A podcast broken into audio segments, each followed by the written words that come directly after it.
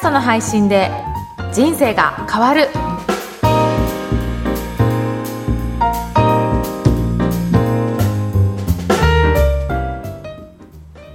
こんにちは、声ラボの岡田です。こんにちは、ポッドキャスターの上田です。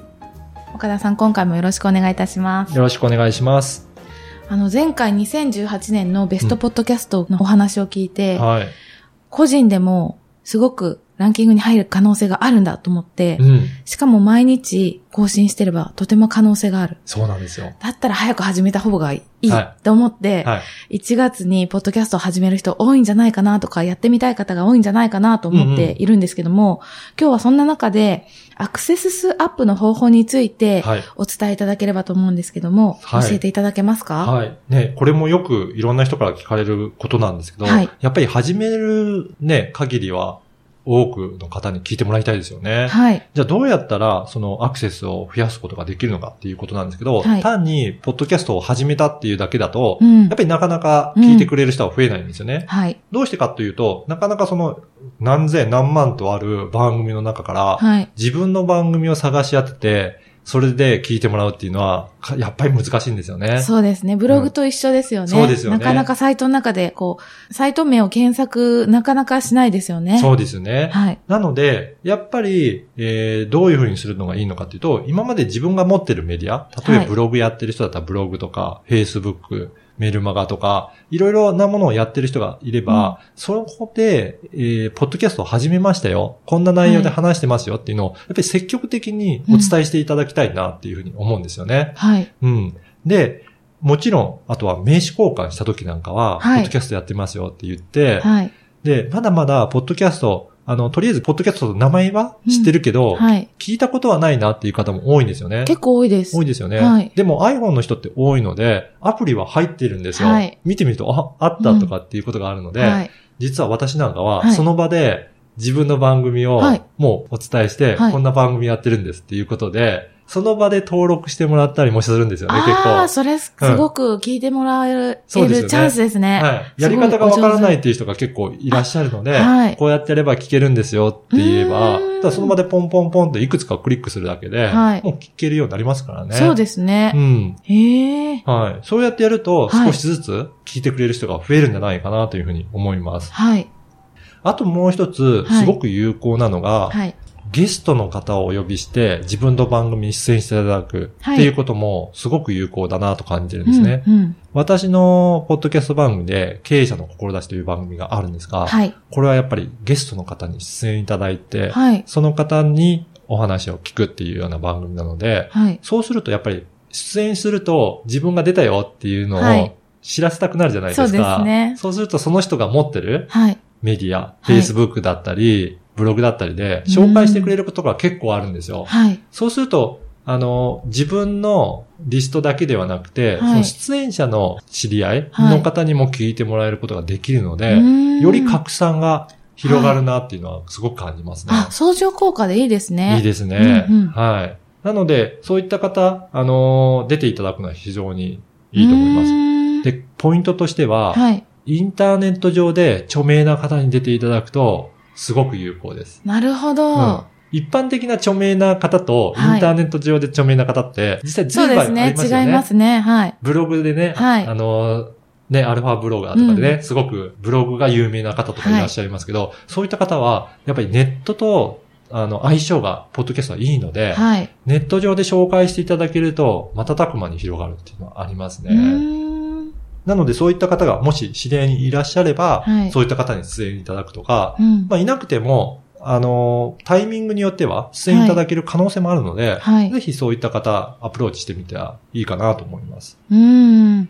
で、その他の方法としては、はい、他のポッドキャスターの方と相互出演するということもすごく有効ですね。はい。うん、あのー、どうしてかっていうと、全くポッドキャストを知らない人に聞いてくださいって言っても、はいはい、聞き方がわからない場合って結構やっぱりあるので、はい、そういった方にお勧めするよりは、すでに聞いてるリスナーのファンを持ってる方に、はい、もう一個こんな番組面白いのありますよっていうのをお勧めすると、その人がもうすでにポッドキャストよく知ってて聞いてるので、一、はい、個番組追加するのってそんなに手間じゃないじゃないですか。うん、そうですね。はい。なので、そういった方にお勧めしてもらって、はい、いっこ自分の番組を追加してもらう。はい、逆に言うと、その人の紹介もしてあげて、はい、自分のリスナーの人にお勧めするっていうのも、お互いメリットになるので、うんうんうん、そうですね。はい。相互出演するっていうのも、すごくメリットになると思いますね。はい、うーん、うん、じゃあ、その方法としては、対面で、はい、もうその場で聞いてもらう方法と、はい、ネットと相性のいい方にゲストで出ていただく。ね、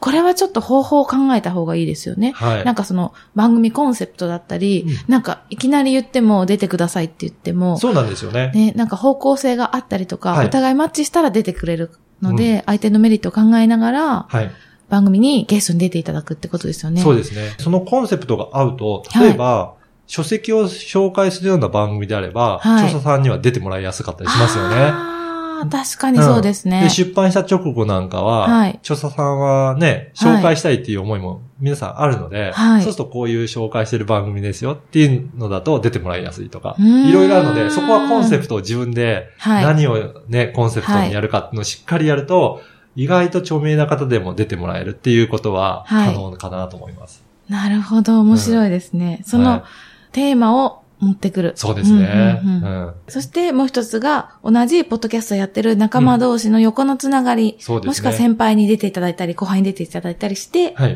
そうやって横のつながりを、そうですね、ポッドキャストの横のつながりを広げていく。そうです。ですね。そのみっつをまずやっていただくと、はい、アクセスはどんどん上がると思うので、それで人気が出てくれば、はい、ランキングに乗ってくると、うん、そうすると全く知らない人がランキングから見つけていただける可能性が出てくるので、はい、そうするとさらにあのアクセスが増えていくと思います。はい、うん、そのためにも魅力ある内容の番組を配信していただければなというふうに思ってます。はい、はい、ありがとうございます。はい、それでは今日はアクセス数アップの方法についてお伝えいたしました。